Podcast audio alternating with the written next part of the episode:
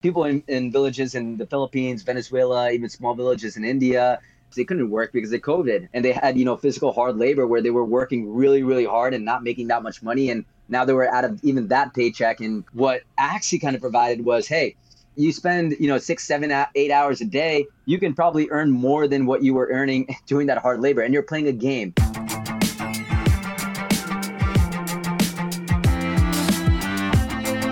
Anil, my friend, how you doing? So uh, so nice to have you here. Pretty good, man. Thanks for having me on. Yeah, yeah. How's uh, how's life these days? You, it's uh, are you in New York? It's hot as hell here. Yeah, yeah, yeah. I'm uh, in New Jersey right now for this week, just taking care of grandma because my parents are away. But um, yeah, gonna be living in Brooklyn this whole summer, East Williamsburg. Nice, good stuff. All right, before we jump in, we're gonna have a crazy conversation uh, about your disclosure party in Miami, NFTs, DeFi, all that fun stuff going on at uh, Delphi. But quick uh, shout out, real quick, to our sponsors, Lukka and Exodus. Uh, we're going to talk more about them later in the show. And then also, if you guys aren't attending our Bretton Woods conference, it's the first Blockworks event uh, that we're having since COVID and everything like this. So it's uh, it's in Bretton Woods, New Hampshire. Um, head on over to our website. Uh, the events team has generously given me a discount code that you can't find anywhere else for 5% off tickets. So use that code EMPIRE. All right. Anil, you coming to Bretton Woods? Uh, yeah, I mean five percent off. Uh, how, how no brainer, right? No brainer. Yeah, no brainer.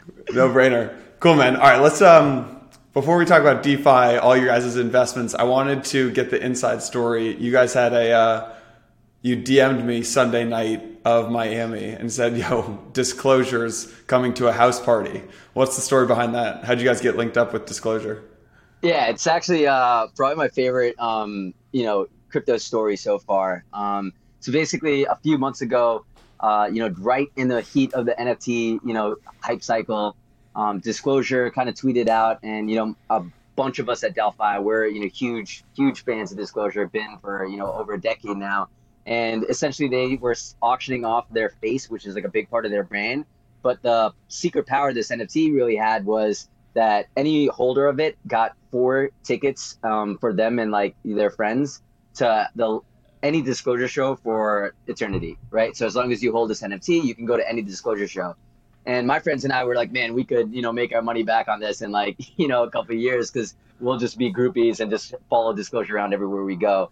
So, um, you know, we didn't know how much it was going to go for, but you know, a cool part about the auction was in the last, uh, you know, guy from Disclosure, he's basically playing a two-hour set um, during the auction, and then every 10 minutes at the end, whenever a new bid uh, set in, it would set reset the timer for 10 minutes and he would just keep playing. So he ended up pretty much getting wasted you know playing uh you know this auction dj set for an extra two and a half three hours. Um, we were just excited to be a part of it because we were you know he was shouting delphi digital which you know it's delphi digital but the europeans always like to pronounce it like that. Um, and you know we were just happy to be a part of it. Didn't think we'd win. Ended up winning it for i think it was 140 grand. Um, and it was uh, myself my other partner Yan uh, one of our fund ops guy, Ansh, uh, who's also one of our best friends, and then two guys from uh, Blockchain Capital, Alex and uh, um, Derek, uh, who they were actually bidding against us early on, and we basically reached out and you know they're one of our clients at Delphi, and we were just like, hey guys, like instead of us bidding against each other, let's just team up. We get mad tickets anyway. What happened afterwards, we did not expect. Uh, within you know two hours, shout out to Cooper. you know he's he connected us with Guy from Disclosure um, and we started hopping on the phone. We actually recorded a podcast with them, etc. And you know, in the weeks after that, we just you know, I kind of uh, bothered Guy a lot. You know, shot uh, my favorite music taste and stuff, asked him questions, whatever. He actually lives in Miami, so we went to Miami, the first night we would go to an event, and um, you know, I hit a guy on the side, and he's like, "Oh, actually, I'm gonna be stopping by there. Whatever, let's meet up."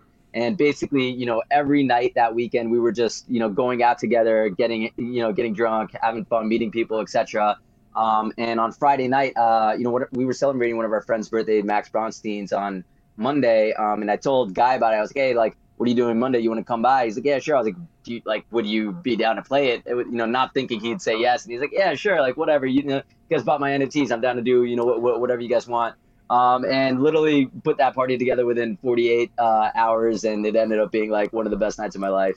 I saw some like debaucherous 5 a.m. videos and pictures. yeah, of, uh, yeah. The night, no one wanted the night to end. You know, no one wanted the night to end. And you know, guy, um, guy from Disclosure, such a like a humble, great guy.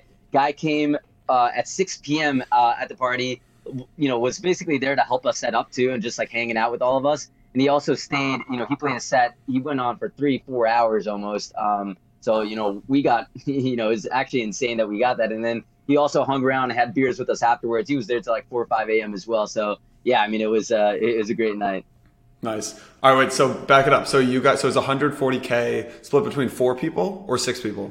It was six. So I think it right, so each came out so like you each dropped like 23, 25. Okay. Yeah, yeah, yes. And honestly, like looking back now, it's like the biggest no brainer. Even when we bought it, we were like, this is like a, a steal. Now we're talking to, you know, one of our favorite artists ever. Um, and I think, you know, we, we will get into this later too about like, you know, the real power of NFTs, right? Um, really moves that conversation. Um, from like uh, you know from super fans right into you know directly to their artist and i think um, you know there's the best part about that party and you know one of the best nights of my and most uh, you know anyone who attended that party's life was like that wouldn't have been possible without an nft right like there was just no way shape or form that party was happening without um, you know an nft and also you know guy from disclosure that was the first house party he's played since over a decade ago he was t- laughing at us he was like i haven't played a house party um, since before Latch came out. You know, he came 10 years ago, Latch came out and they just became these superstars. Um, and he was like, I never were, was able to do like such a small private event. And he had, you know, a blast too. Did uh did the team let you guys? Well, I guess you started the company, so you can do whatever you want. But was this a, a business expense or a uh, or a personal expense? I mean, it ended up it was uh, going to be a per- personal expense, but then it ended up getting so much brand value, and uh, I think uh, you know we, we actually have locked in a couple of different deals, uh, even investments um, since then. Uh, so yeah, it ends up shifting to the Delphi balance sheet. I think. Yeah, put it on the company card. I like it. Yeah, yeah so no wonder it's a no-brainer investment. yeah. Uh, very cool, man. Very cool. Um, let's uh, can you let's let's talk real quick about just what Delphi Digital is and the kind of team structure and what you guys have going on, and then we'll jump into the NFT stuff. So what um, what is Delphi? Yeah, honestly, so you know, Delphi, my partners and I, it was uh, you know four of us. Um, we we started it in 2018. We all came from traditional finance backgrounds, right? So um, essentially, you know, we worked at boring jobs at like Deutsche Bank, Bloomberg, etc. And when we fell down the crypto rabbit hole, like basically everyone else in the space, we just never emerged, uh, you know, back up from it. Um, and you know, our whole thesis was like, hey, if we can get, you know, there's a lot. We were very convicted in what's going on here. We knew something big was happening, but we didn't know how it was going to play out.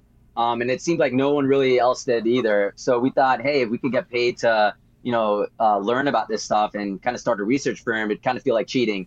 And you know, that's exactly what we did. So it started in 2018. We started a you know research firm. Um, obviously, Delphi Research very easy to understand. You have you know two main subscriptions. One's for retail, it's fifty dollars a month. The other's institutional, five hundred dollars a month or five thousand dollars a year. Prices are actually doubling soon, so you know, shout, get get on that if you're listening to this podcast.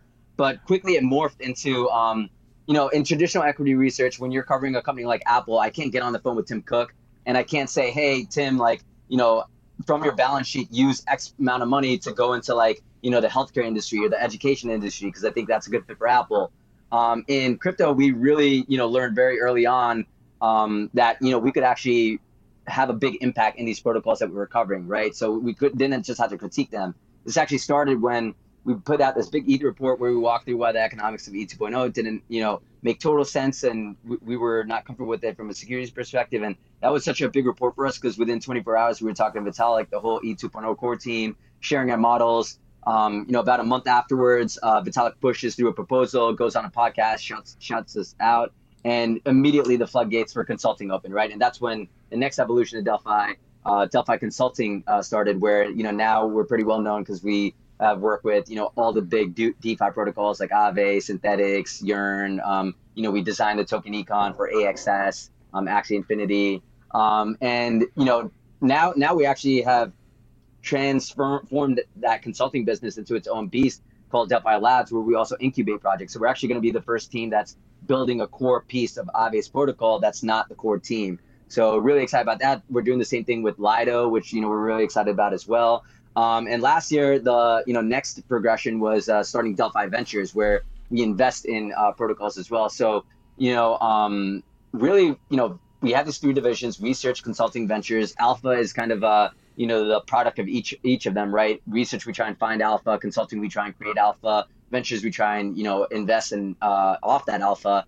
Um, and yeah, I mean, honestly, we just uh, are trying to be like a talent black hole and basically create people's dream jobs uh, within the space. Anyone passionate about the space and who wants to start, you know, contributing, um, we probably have some room for them at Delphi in one, one way or another. Is there one company that you look at in the more traditional capital markets world, or or just the world in general, that you're like, okay, that is the that is the dream right there. We want to be like them and model the business after them. Yeah, that's that's a really good question, and you know, like the honest answer. I mean, obviously, we have some like you know, as far as their credibility and kind of uh you know brand value perspective, maybe something like uh you know Goldman or you know when I used to work in banking, whenever we were looking at a deal um, and we wanted to do DD, sometimes we would uh um, go to like PwC or you know one of the big four. But whenever there was a big deal that we wanted to lead or something, uh, our MD would always be like, it wouldn't even have to be a conversation. We'd go to like someone like a McKinsey, right? Um, so sure, I have that kind of like in in the back of my head. But really, the best part about building Delphi has been there's no playbook, right? And there is no real traditional like analog of what we're creating here because of all the synergies from the, the three divisions and the impact we can have uh, by you know building and just like you know, trying to contribute positively to the space. Nice one. All right, so we've got a ton of folks who listen to this that actually don't know much about crypto. I, I would say they they know a lot about crypto, but they're crypto adjacent, meaning they mm-hmm. don't actually work in the industry yet, and they're still kind of like, all right, they maybe own some Bitcoin, they own some ETH, they probably got in in 2017, and now they're starting to dabble a little bit more. They're looking at DeFi. Can you explain what the tokenomics business is, and like what is tokenomics? Yeah, so um, you know, some of these people might be, you know, have heard on Twitter, whether they liked it or not, have heard the term like shitcoin, right? Um, a shitcoin is basically like a coin that has just, you know, should have no value, all speculative, everything like that. And you know, a lot of people who are maybe at first looking at the crypto space or have been turned away from the crypto space in the past, they might think, okay, everything's a shitcoin, everything has no value, it's all speculation, etc. Um, a few years ago, sure, that might have been true to some degree. Um, you know, it definitely is true to, uh, you know, some degree to, for a lot of projects that still exist today.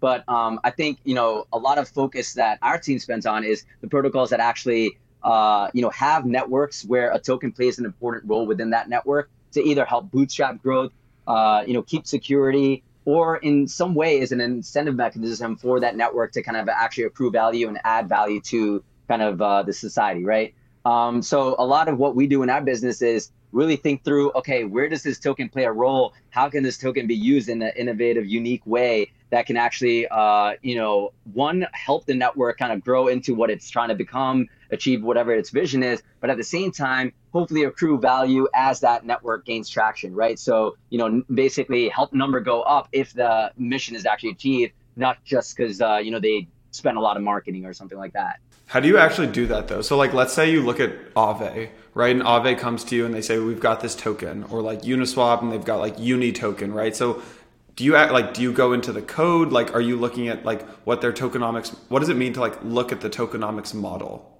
Yeah, so that's uh yeah, that's a great question. We definitely have devs and stuff that look at code, but for token econ, you almost don't have to be a technical, you know, person or anything like that. Um, really, you just got to understand how to think through um, it's a lot of game theory honestly. If you read you know like a white paper so you know some of these tokens like you know you know uniswap very clear it's like a governance token right? Um, the value in it is that you get to hopefully make decisions of this network that is you know now uh, has over billions of dollars in volume every day and has you know uh, a shitload of users. But at the same time uh, there are you know that governance can also maybe enact a fee somewhere down the line etc so that's kind of like you know uniswap's current token model and you know that that could change the best part about governance tokens is like you know this can adapt over time um, so the way that our team really does it is really uh, look at it from base principles right what what is the protocol trying to achieve here and Aave, right? Um, our team actually played a big role in helping design uh, kind of their, you, you know, um, risk uh, framework and their platform. And, um, you know, a lot of where the token comes into play is actually providing a backstop, right? Um, and, you know, people who take on that risk to provide that, you know, insurance uh, get an outsized yield too. So um, there is, uh, you know, and, and that's a function and that's a big part of what Aave provides as a lending protocol, especially at the volumes that they're doing too. So, um, you know, every the best part about it is every token is different. You're gonna have you're gonna continue having these different token models and uh, keep existing, and um, it, it's just a really really like creative like white space to work in, which is like the best part. I yeah. Think. Let's go high level real quick. Like, what are the different types of token models? There's like the governance model. There's maybe like BNB or like FTT, like lowering fees. Like, what else is out there when it comes to token models? Yeah, honestly, it's hard to really segment them into buckets because every token kind of changes. Um, you know, even if, if you're looking at like uh, centralized exchange tokens, right? They all kind of innovate. Some maybe get might give discounts. Some might give a burn. Some might actually give that uh, you know money back as like a Leo or something like that. Um, so all of them kind of, and, and, that that's my favorite part is like even in the specific sector. So even like in Dex coins, right? Uh, Uniswap's token as a governance token is different ha- than how Sushi's token is with uh, you know X Sushi, uh, as well as different how Rune is, is, is built. Um, so it's it's kind of difficult to really bucket them. Um, but uh, yeah, it, it, it's really difficult to bucket them, honestly. Yeah, no, I got you. Um, you guys have always been really, really early into different trends in crypto, right? Like you guys were some of the first people I knew of that started talking about NFTs. Uh, if people subscribe to Delphi Research, not to plug you guys too hard here, but like, you know, you guys give some like crazy 100x investments that you guys have had recently. And uh, like, how do you guys come across? I guess it's a two part question. How do you guys come across these investments? You know, you guys are early in a lot of tokens at like 30 cents, and now they're at you know, 15 bucks or something, right? So like, A, how do you come across these? And then B, how do you actually have the conviction to allocate capital or allocate resources or whatever it may be to them? Yeah, that, that's a great question because you know when we started Delphi Research, um, and you know I think a lot of your listeners might have gotten cold DMs from me, uh, you know, a few years ago when I was trying to reach out to everyone I could and say, hey, listen, you know, we're trying to build a crypto research firm. We're trying to look at the fundamentals, and uh, you know, you should subscribe to us. And everyone, you know, basically everyone came back to us and was like, "You guys are idiots. Like, why why should we look at fundamentals when we get 80% discounts and you know get liquidity in two weeks?"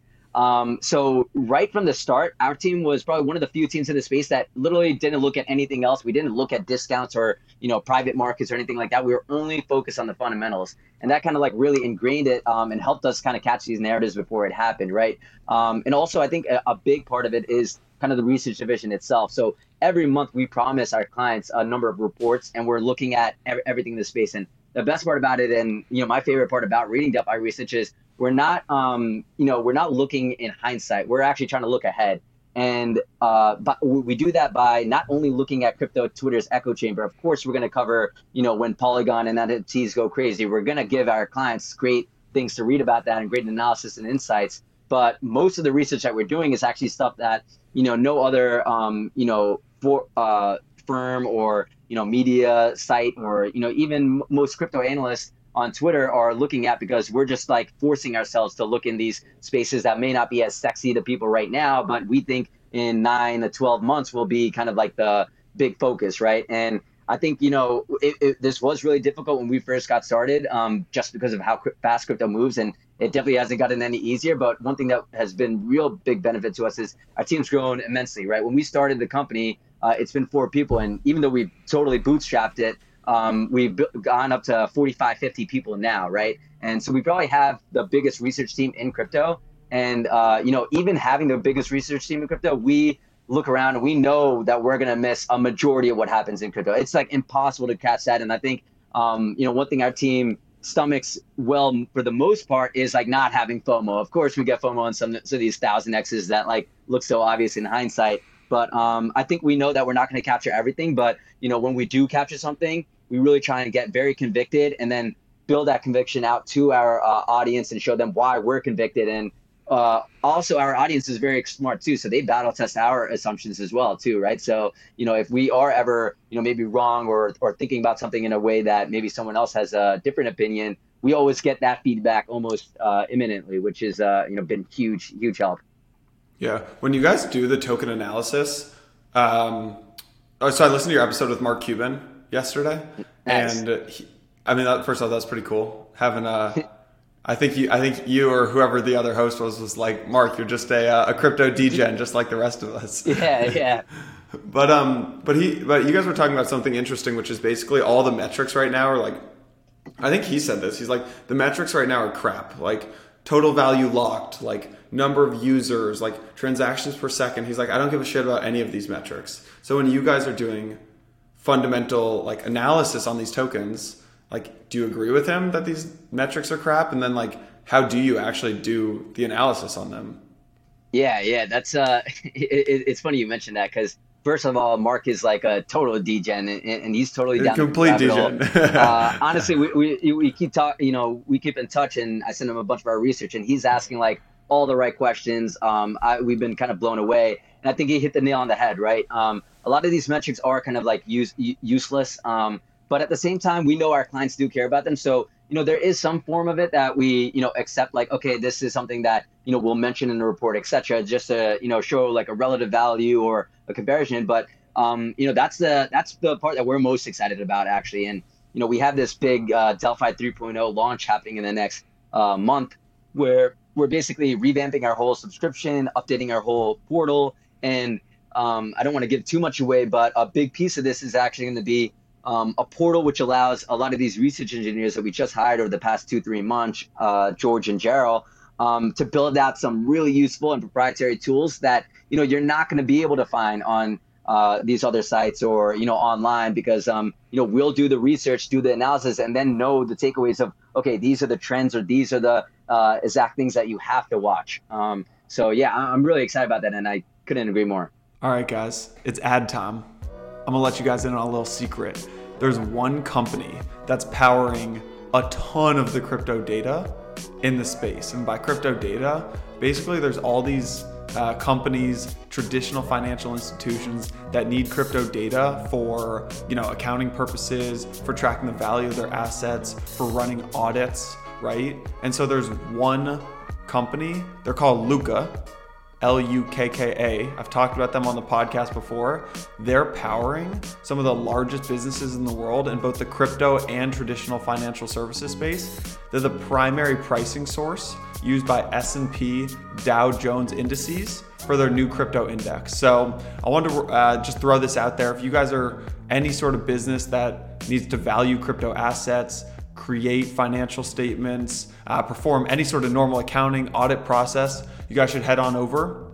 It's Lukka, L U K K A, Lukka.tech, L U K K A dot T E C H forward slash empire, or just head over to Lukka.tech forward slash empire. Tell them I sent you, they'll take care of you. Alrighty, let me know what you think. The other day, I posted on Twitter, I said, Who's the best entrepreneur? Who's the entrepreneur that everyone should know in crypto but maybe doesn't know already? Right? We're not talking like the mainstream, the super big folks. Who's the best entrepreneur that's kind of under the radar in crypto? God, post went crazy. Got like 300, 400 comments. There was one name that kept popping up JP Richardson.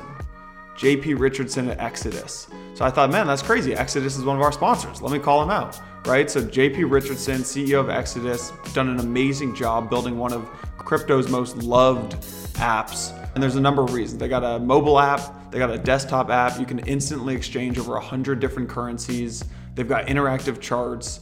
Uh, they're fully integrated with uh, the Trezor hardware wallet, so you can always be secure. So if you're looking to buy crypto, if you're looking to just get away from just buying one or two currencies, you want to explore other things, go to exodus.com forward slash empire or just search Exodus in the uh, App Store or Play Store. Check them out. Shoot me a DM on Twitter. Let me know what you thought. Go follow JP Richardson. Go check out Exodus. All right, exodus.com forward slash empire. Outside of uh, Marky Mark uh, Cuban? Any other like big, you know, billionaire names or any other big like institutions that are clients?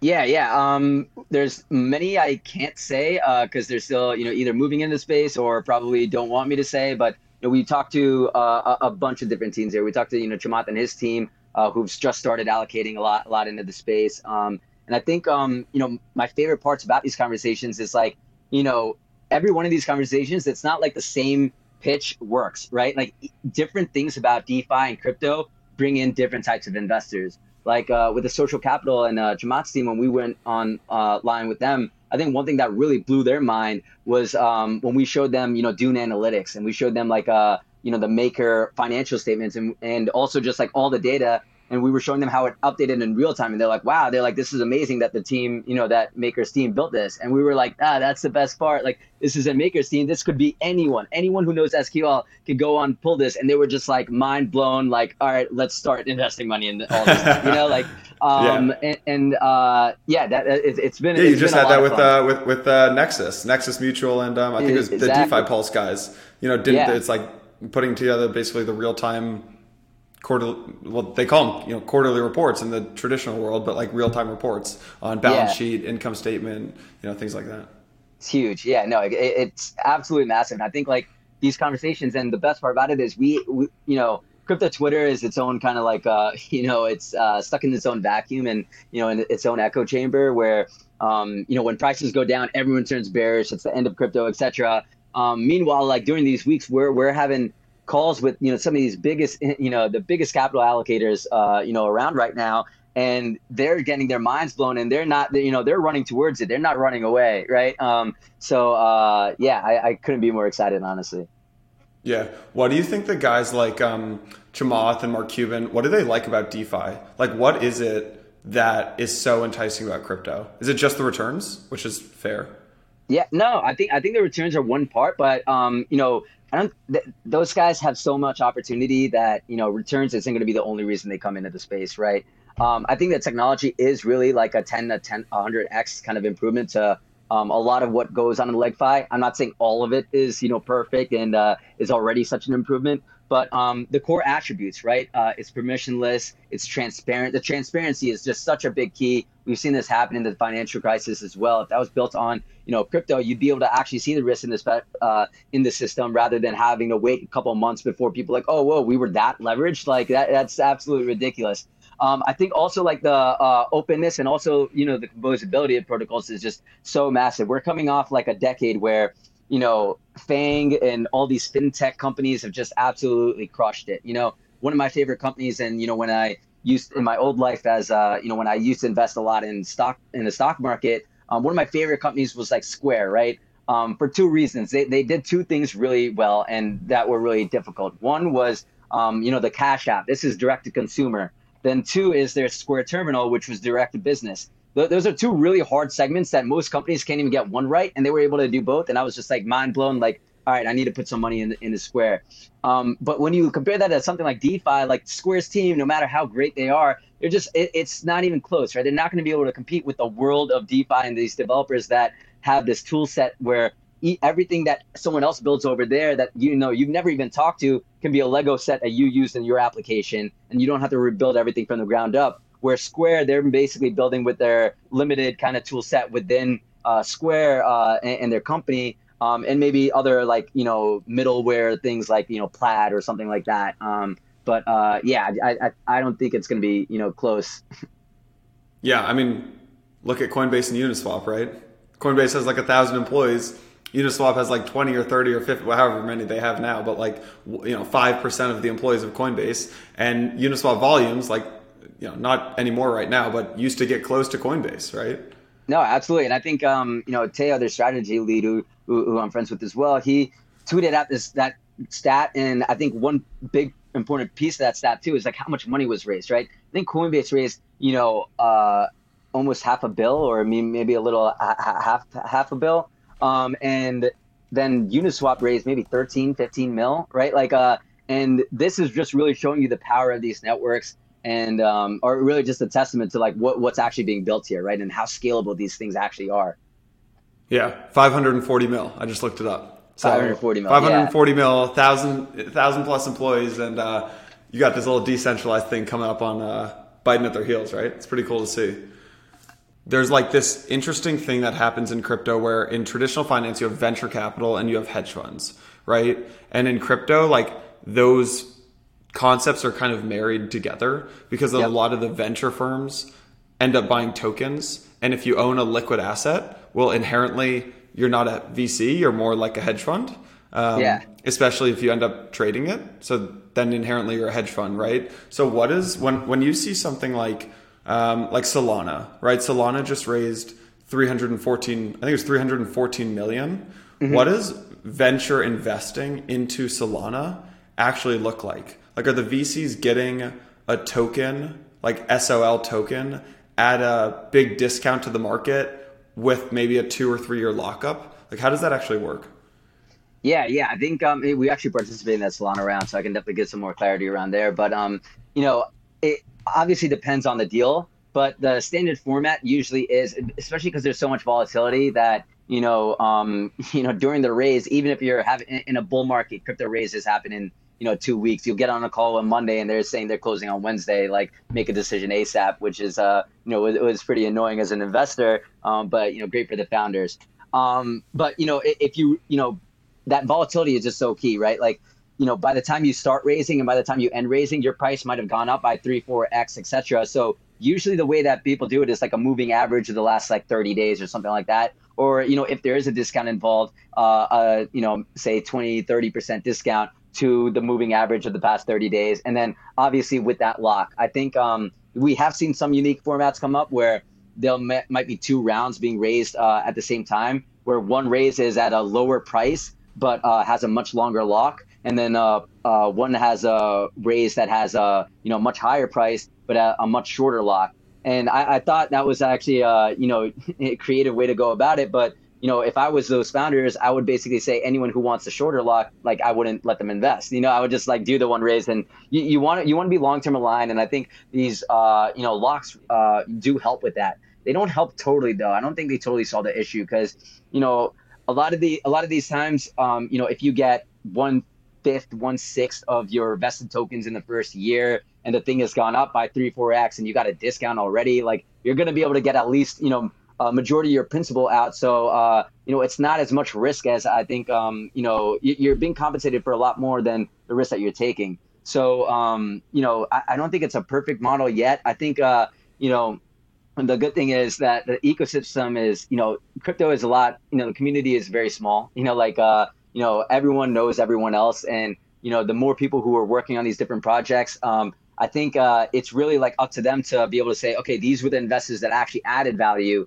and these are the investors that you know kind of were just a little bit malicious and were you know just got in and didn't do anything afterwards and just stuffed the token after they you know got their vesting yep. done yeah um, can once you get a token in a venture raise can you then like stake it? Could you do some yield farming with it? Could you like earn interest on it, or or or do you basically have to put it in like cold storage for two years?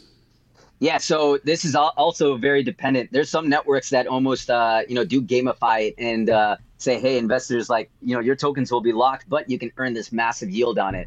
Um, we were actually in a situation like that, and it wasn't on purpose. It, one of our investments, Illuvium, great team, great community.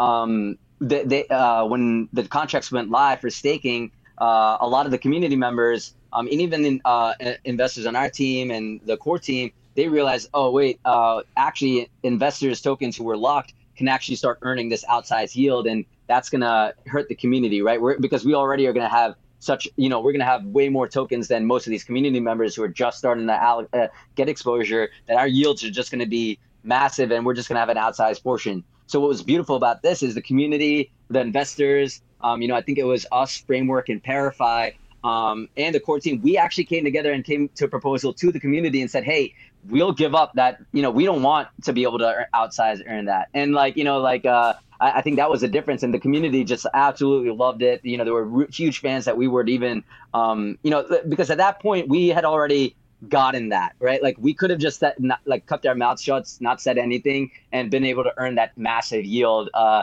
you know before the community but honestly like if you're thinking out long term that's how projects die right um by not getting not by being fair to your community not actually spreading it to the people and the supporters who actually want to be involved um, so yeah, I was really happy with that outcome. But yeah, I mean, there are definitely projects that you know give that extra benefit to investors. Um, which I honestly, you know, as an investor, and you know, this is kind of talking against myself. I, I don't think it's the right thing to do. Hmm. Who are you said there's some like malicious funds. I'm gonna make you uh, name all of them. No, I, who are um, who are some of the who are some of the best funds in DeFi right now? In DeFi right now, yeah. I mean, obviously, ParaFi's in like every deal. Framework, those guys yeah. are killing it. Yeah, we're, we're I mean, we're the, the fun part is like you know we're we're really close with most of these funds in the space by now. But most of them, if not all of them, we can you know are proud to call clients. Um, and I think each has their own benefit. But yeah, I mean, we really do enjoy working with the ParaFi guys a lot. Um, framework, uh, you know, we they they've d- done some great stuff too, and we've co-invested with them on some of you know my favorite deals, honestly. Um, you know, one fund that I think uh, should probably get a little bit more spotlight is IDEO. Um, they're not, you know, they may not be DeFi, uh, you know, native because they don't come from traditional finance backgrounds. They're actually like from a design perspective. Um, you know, they're well known for designing like that first mouse at Apple. Um, but these guys are, you know, they, they, they're really on, on, their game. They really are thinking about the future of things. And they're probably one of our favorite funds to, you know, game, uh, to chat with. Um, me- the mechanism guys, for example, um, you know, a- Andrew Kang, uh, Ben Simon, uh, Marc Weinstein, those are some really good friends. And I think they understand incentive mechanisms um, you know, just as well as our team and consulting team at Delphi does. Um, so they're always fun to talk to. And I think, um, you know, I- am probably forgetting so many names here because there, there, there, are a lot of great funds. But you know, another one that we really do enjoy investing it with with is you know obviously Three Arrows and the Spartan uh, Spartan guys. Um, they, they also bring a hu- whole unique perspective to us. Um, you know, we're, we're stuck here in the West, even though we have a, you know, now our team of 50 is basically decentralized. We actually have, um, some analysts that share an office with uh, Defiance Capital from Three Arrows, so uh, um, in, in, Singapore. But um, they they really help bring a unique perspective to our conversations as well. Nice. Shout out Jason Choi. He's got a good podcast, Block Crunch. Yeah, I love that guy. Um, yeah, great dude. Um, let's talk about the NFT fund because we talked about DeFi a bunch. So you guys launched and uh, you guys la- uh, partnered with this NFT investor G Money uh, for an NFT fund.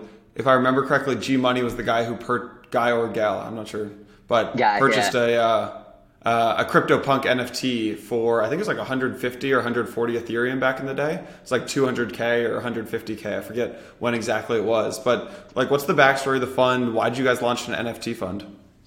Yeah, so uh, some context too. It's actually a, a totally on-chain fund, um, and shout out to the Flamingo DAO guys too. They, they also were the pioneers in kind of the on-chain uh, space. We actually did it in a slightly different way. We used one of our portfolio investors. Wait, so Anil, what, what does it mean? What what does it mean? Sorry to interrupt, but like, what's it mean that it's an entirely on-chain fund for the folks who are, maybe aren't actively in crypto? Yeah, yeah, no, absolutely. So you know, uh, so to give you some context, basically, one of our portfolio companies, Syndicate uh, protocol. They're building out um, they're building out the infrastructure for DAOs to be spun up quickly, these investment firms and social change funds to be spun up quickly, as well as uh, you know a social network around kind of investing, which uh, I think you know later this year you, will hear a, lot more about them. But what what it means to be an on-chain fund is so you know G and you know my partner Yan and I we'd become quite close earlier this year. Um, and you know, he had a lot of NFT alpha, and we, we have a really good NFT team, but he had a unique perspective where a lot of our NFT team were more so productive NFTs like gaming, which I'm sure we'll get into as well later. Um, and we had a lot of DeFi alpha, obviously being Delphi. So we thought, you know, why not marry the three and bring G in um, and uh, you know, kind of share all that alpha together.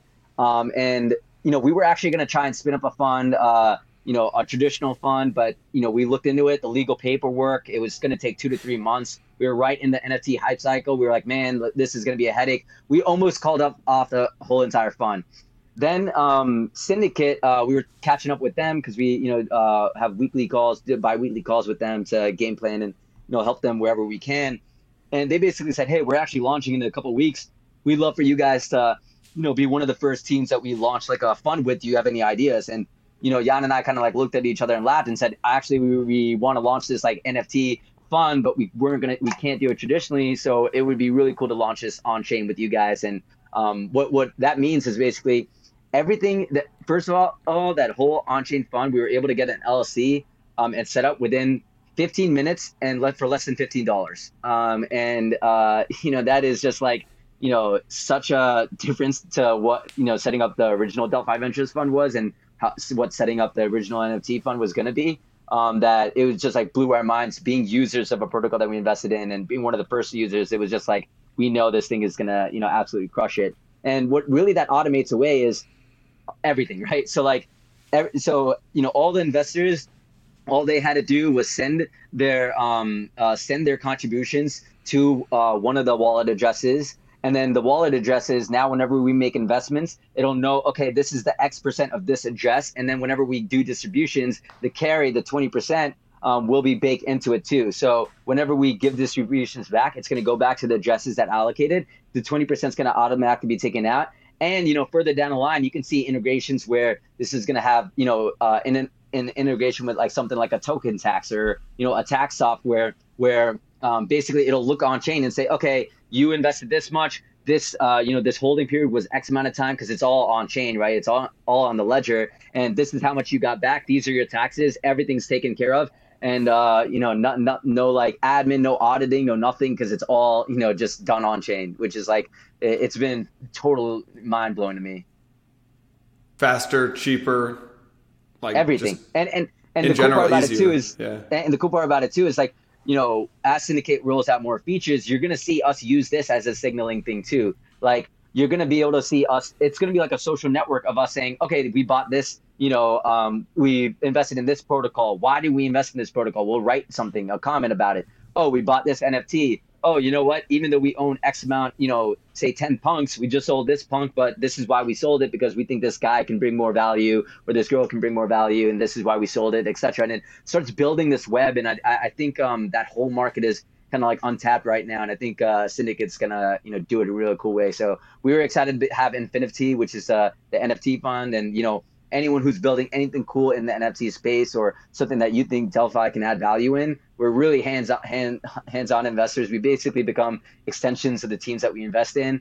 Um, please reach out to us, G Money, or you know you can just email us at nft at delphidigital.io, and um, you know we'll we'll get back to you and you know hopefully start you know running you through the DD process. Always hustling, Anil. I love it. Always. um, so, so in terms of NFTs, like a lot of folks who, again, like a lot of people who listen to the show, maybe are a little like on the outside of crypto looking in and so they look at prices primarily or they look at like mainstream media or they look at the kind of the hype cycles so a lot of maybe my high school friends or college buddies you know i'll get texts being like oh are like did nfts die right yeah. like are nfts dead and you know that that's when you have to make the decision of how deep of a conversation you want to have, right? Yeah, but yeah. I mean, so what's what's going like? Can you give us an update on maybe post NFT, like the real hype cycle? Like what's going on in the NFT space right now? Like where have you know prices have obviously drawn down a little bit? Like where are we at? What's getting built? What are you excited about in NFTs right now? Yeah, I mean, this is the best part. Builders are building, right? Um, we have seen such an inflow of NFT deals, and it's not slowed down at all. I think um, there are a lot of uninspired projects that you know um, we'll talk about usually don't make it to our investment committee um, because our you know NFT team and analysts are able to you know help filter that, um, uh, which you'll always see, I think. But you know the the innovation is definitely still happening. I think people are really inspired, and I think um, you know very similar to how you know the 2017 bubble kind of created you know brought in a lot of talent and a lot of capital in the space. Same thing happened with that NFT hype cycle. I think you know as far as NFT hype cycle you know dying down, like oh, what a surprise! You know, like people didn't want to spend 200 grand on uh, JPEGs and things like that. Like, uh, you know, how, that that just wasn't sustainable. I think anyone who thought, you know, um, that you know NFTs are dead though, or is going to be very very naive and you know very surprised in uh, you know a shorter timeline than I think most expect. I think a lot of the projects that we're seeing in the NFT space are um, you know building very fast and also building for long timelines, right? So um, yeah, I, I couldn't be more excited about that space. If I, if you're talking to maybe a friend who, where'd you work before this? Bloomberg? Uh, Deutsche right? Bank, but yeah, Bloomberg before that. Deutsche Bank. If you're talking to a buddy at like Bloomberg or Deutsche Bank, and you know he or she comes to you and says like Anil, all right, like I'm, I'm into crypto, like I you know I bought Bitcoin, I bought ETH, like I really want to get into DeFi, I want to buy some NFTs, like but like I, I want to make money, right? Like where what's like the first like platform or second platform that you send them to? Like how do you get them integrated into the ecosystem a little more than just buying bitcoin and eth yeah that's a great question. And i think um you know we we did this teachings for a few of these big you know billionaire and big investing firms where we, we would you know put together a presentation and then we went through the presentation and by slide two we were like all right we're exiting this presentation. You guys can read this after we're just going to show you you know we're going to show you the new world and we would just boot up MetaMask, you know, and start going th- through these protocols. And a lot of these protocols we went to were, you know, easy ones like, you know, Uniswap, Aave, um, but at the same time showing them kind of uh, their traditional counterparts, right? Um, so obviously Uniswap, you can go with like a centralized one, but um, you know, with with uh, you know these lending protocols, these derivative protocols, showing them how you're taking out a loan, and then also going to Dune Analytics to see the data. Um, really, I think we tailor those teachings and that uh, kind of like class depending on who my audience is.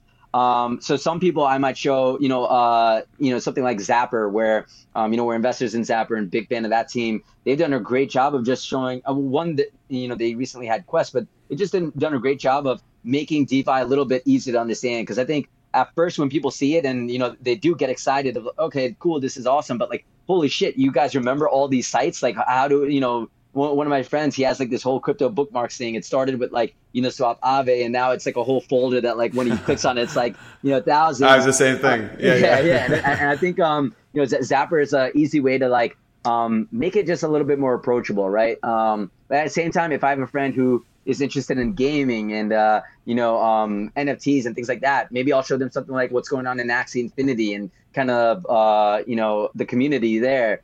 Um, maybe I have friends who are you know interested in like music and things like that. Maybe I'll show them something on like you know catalog and how you can start becoming a curator there, or maybe even like uh, you know what happens in the FWB like group chat and you know what community can actually uh, achieve.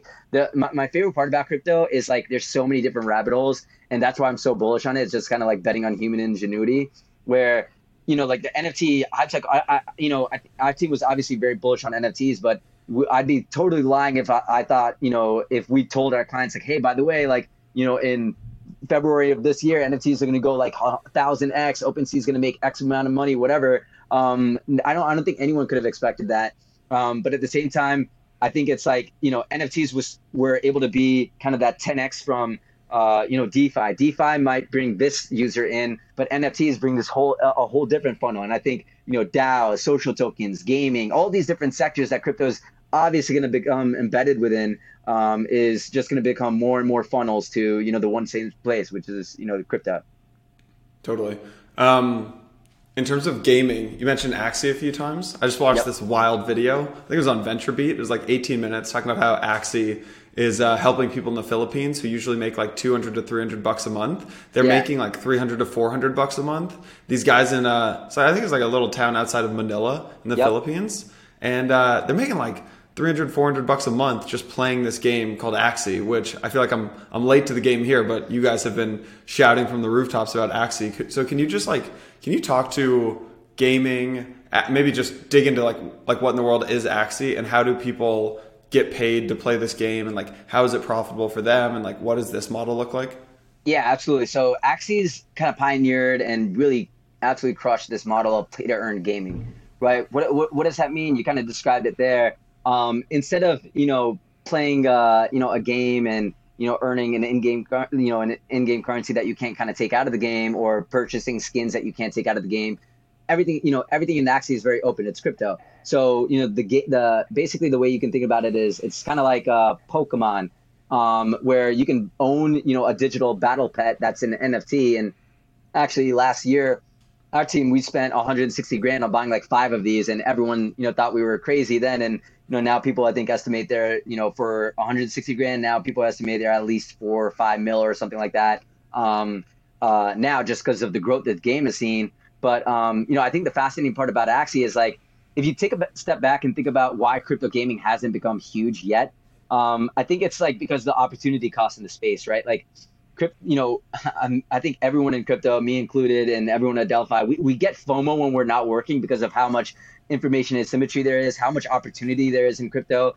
And, you know, when our team can spend, you know, a, a day, two days, or a week diving into a protocol, understanding it in and out, and get an alpha from like a gem that we find, or you know, find the next farm that's offering, you know, for you know a few hours, maybe five thousand percent yield, which you know, got, those days aren't here right now. Um, it's tough for you know people like us to be like, uh, you know, take the t- time out of our day, no matter how fun a game, you know, like Axie might be, to you know go on and play for eight hours and earn three four hundred bucks you know um, so the opportunity cost for you know crypto investors was so high that crypto gaming couldn't really take off because while crypto gaming was all, always marketing to like hey you know crypto games gamers come here you can buy nfts etc it was kind of the wrong market to audience to uh, to like market to.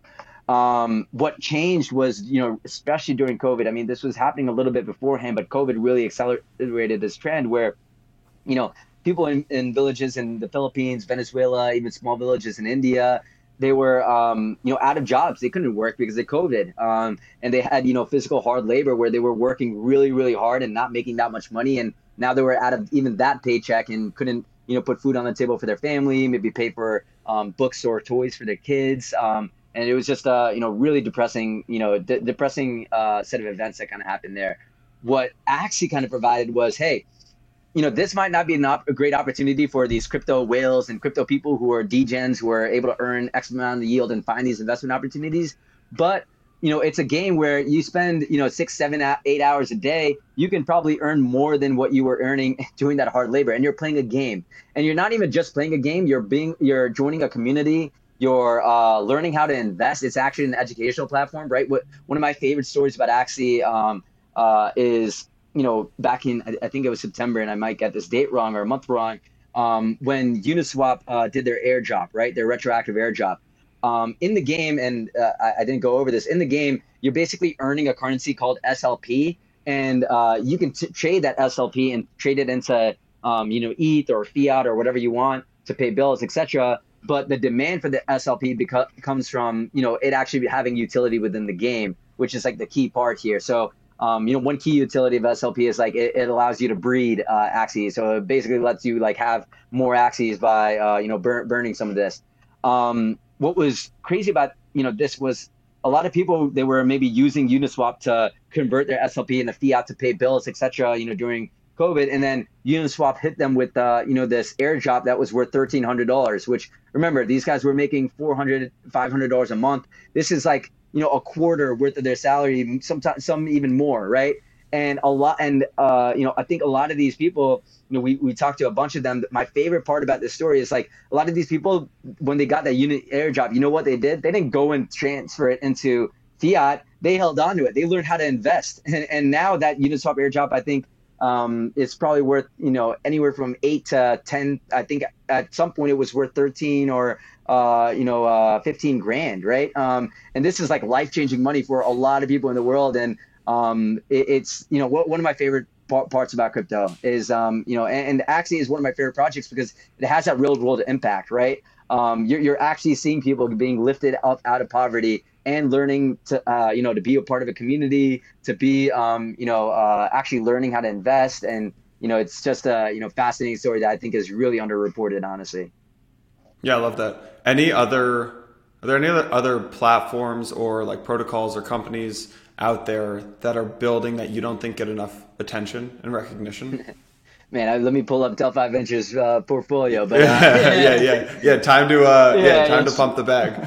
yeah, um, you know, I think one, one that you know actually ties really well into Axie is uh, Yield Guild. This is something that we led the seed in, and actually is uh, probably you know what, what I consider as Delphi's first like incubation because uh, we were so so close with the team and really helped them get off the ground. Um, Yield Guild is kind of like a uh, basically a DAO that coordinates people across the metaverse in the gaming metaverse and using Axie as an example because Axie is going to be one of the first games that they really launch and partner. By the way, Anil, you know how you know how crazy you sound to people who aren't in crypto when you're saying it's a DAO that coordinates people across the metaverse. So, yeah, yeah. Let, let yeah. Me, let me, I'll, I'll, go. I'll dive into that. Uh, give them some context. so you know, we're Axie. You know, you can see these players who are earning an income you can think about it as a job, right? Um, uh, and, and, these people are doing, you know, l- labor um, and, uh, you know, farming these assets, uh, playing the game, which, you know, even though it's a, a lot of fun, it still is a, job. Axie is basically going to be like a job board for the metaverse. What this means is like, um, you know, there are going to be a lot of different games. There are already games that are launching with this play to earn aspect. You know, uh, I mentioned Illuvium earlier. Um, you know, they're, they just launched staking, I think today um, for, for their assets. Um, they're also going to be another big game. There's games like Star Atlas, etc. And there are going to be all these different environments where you know these games are going to need players to come you know bootstrap the game play troubleshoot help them battle test where maybe the game needs to be modified etc um, and at the same time uh, people want to you know help be onboarded in the, these games what game is good what game should i join uh, where do i add value etc Yield Guild kind of sits at the center of that, and basically, and, and this is just one aspect of Yield Guild, which is like my favorite part about it. Um, it basically sits in the center, and it actually helps people, um, you know, coordinate with those jobs. So it, maybe some of your listeners are, you know, familiar with, uh, you know, Yearn, which is a Yearn Finance YFI, um, which basically it you know, a lot of what Yearn was able to do and still is able to do is like bootstrap protocols because it can direct liquidity, right? People lock, uh, you know, some assets or some USDC into these protocols to earn to let Yearn do like the robo asset manager in the background and give them a yield back. Um, you can think of YFI as that for. I mean, you, you can think of Yield Guild as that for gaming a little bit because it's like okay, you, players come in and say, "Hey, I have X amount of time that I want to devote every week, or you know, I want to devote X amount of time of my life to play a game and earn some money. Where should I go?" Yield Guild will help direct you to those games and help you partner with those games. At the same time, providing a huge benefit to these games, which you know, like I said earlier, crypto gaming hasn't taken off yet. I think Yield Guild is going to play a huge role in helping bootstrap a lot of the games that end up bringing in you know the next 10, 100x uh, you know audience uh, of crypto. Yeah. Um, kind of related topic. You guys have a, a, a, lot of the founding team at Delphi. You guys weren't like engineers. You were more like um, uh, you know worked in finance and mm-hmm. maybe math backgrounds. I don't know your econ background or whatever it was. When you guys are on the venture side of things, looking to invest in companies, will you ever invest in a founding team that isn't a bunch of engineers?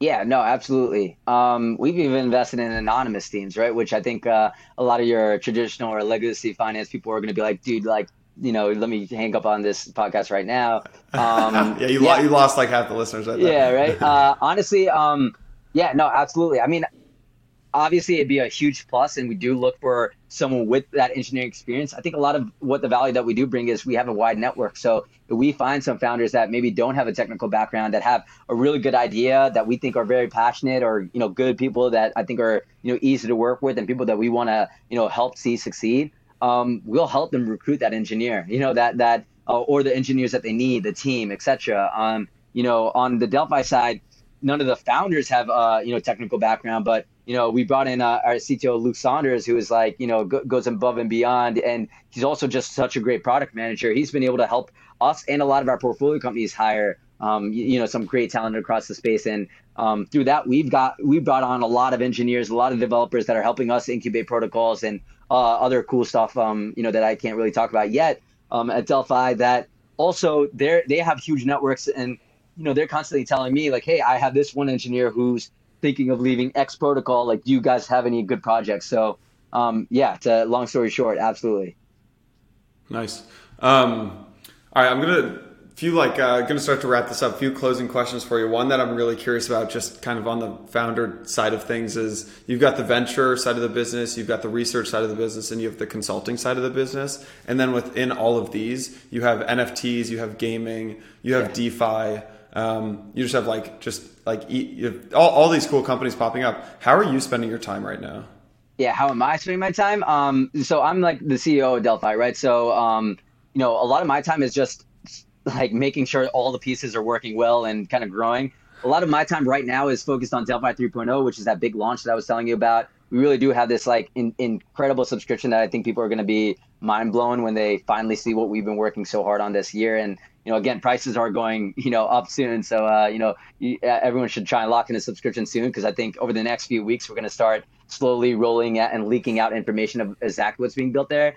Um, we actually also have a lot of what my time's been spent over this past month and over the next few weeks is um, this new kind of secret division of Delphi called uh, Delphi Creative that we're spinning up to. Um, what what this focuses on, simply put, is uh, you know it's gonna uh, focus on NFT strategies, social token strategies. We're working with, um, you know, probably the big, like, and I, I, yeah, I don't want to sound wrong when I say this, but probably the biggest artist in the world on some crazy, crazy stuff. Um, but at the same time, we're working with a lot of our other favorite artists um, on, you know, developing not only just these strategies, but developing the tech and the gaps in the market that we see uh, in infrastructure, at least to actually help make these uh, you know things come true. So yeah, I mean Delphi Creative is something that I'm really interested in as well. That you know we're actually hiring uh, a lot for. So if anyone who's listening on this from that legacy you know background has experience in you know music, um, very interested in NFTs, just kind of uh, you know rebuilding what the music industry should actually look like. Um, that's going to be kind of like one of the big goals of Delphi Creative. Nice, amazing. Um, you guys are hiring, yeah, across the board, not just for the creative team always hiring. And I think, um, you know, at this point, I've DM'd so many people in crypto um, that a lot of them might be listening and uh, have gotten this question from me. when I hire at Delphi, um, I basically I don't have a job description in mind. I don't have, hey, this is the role that I think, you know, we're looking for. I literally go out and if I see someone talented, passionate, I ask them, hey, what's your dream role? What what you know, what would you wake up every day and it wouldn't be work to you, it'd be play to you. And that's where I know you're gonna like excel and thrive and you know, uh, competitors and anyone trying to compete with us um, on that avenue is just not even going to try and keep up because for them it's work, for them for us it's play. How do you hire people who are making hundreds of thousands a year from yield farming. Yeah, that's uh, I, I think Delphi is probably the only like one of the only firms that can compete at that level. Why? Because we have so you know one we we do have this big research team where as soon as you come in, you're uh, you know part of the family and you basically have um, you know total transparency and uh, kind of like the inf- information asymmetry that you know maybe one research analyst might come up with this idea and say hey you know th- this is how i think about things any question you have you know our Telegram groups are basically your Google search, right? You can just ask, and someone on the team, more likely than not, is either going to have an answer or know where to find that answer.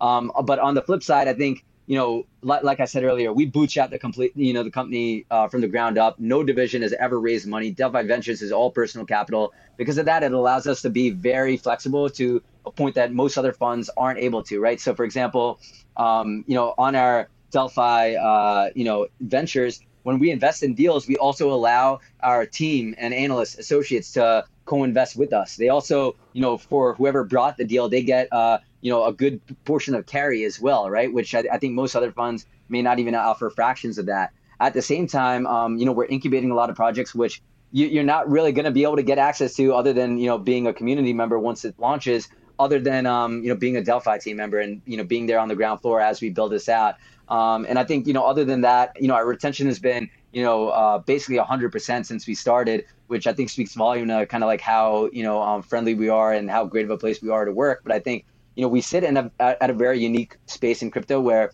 you know, a lot of people out there I hear are like, you know, I don't want to just do this one thing on this one protocol. I don't want to do this. Like everything is interesting to us. And I think that's the biggest weakness of Delphi. Is like we're just perpetually curious and we're just interested in every single rabbit hole. Like someone puts a rabbit hole in front of us, like all of us are going to be able to jump in and like lose days, weeks to um, and I think we just have created like a really good culture and environment for you know people who thrive and you know thrive doing that um, to you know just excel. How much of your time would you say is spent like messing around, yield farming, digging into some of the protocols, like investing, some of that kind of stuff, versus like building the business and like managing the team and things like that? Yeah, yeah. Honestly, um, you know, last year was when last year was when uh, us co-founders we started really separating out the roles. We had already kind of known where everyone had been fitting and who had been doing what. You know, I had to research MJ. Yan was managing partner ventures. Jose had a labs. Um, but uh, you know, I was kind of upset because I was like, man, like it's gonna suck not being on the research side because I just love researching. I love writing about this stuff. Um, and you know, I often felt that you know I didn't understand a protocol or something till I truly you know wrote about it.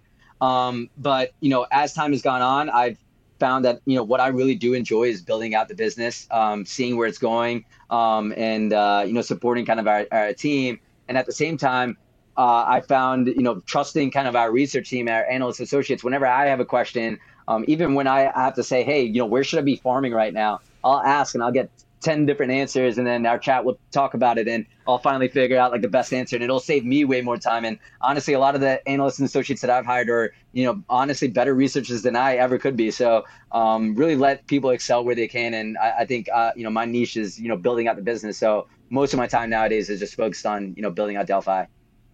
Nice. Uh, you said that Ax, the uh, the Axie NFTs, the five Axies that you bought for like 150, 160k, are now like four to five million. Nice little 30x right there. How big is the fund now?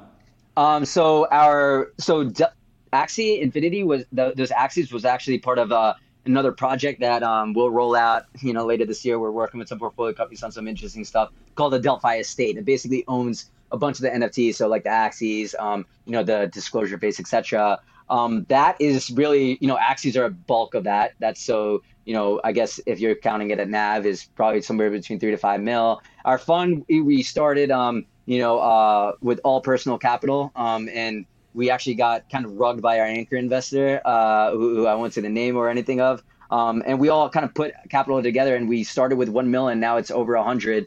Um, so uh, that that's been going really well. And Infinity, we just raised five mil for, which um, most of which hasn't been deployed yet. And you know, I'm really excited to you know start th- throwing money around in the NFT space. Nice, very cool, man.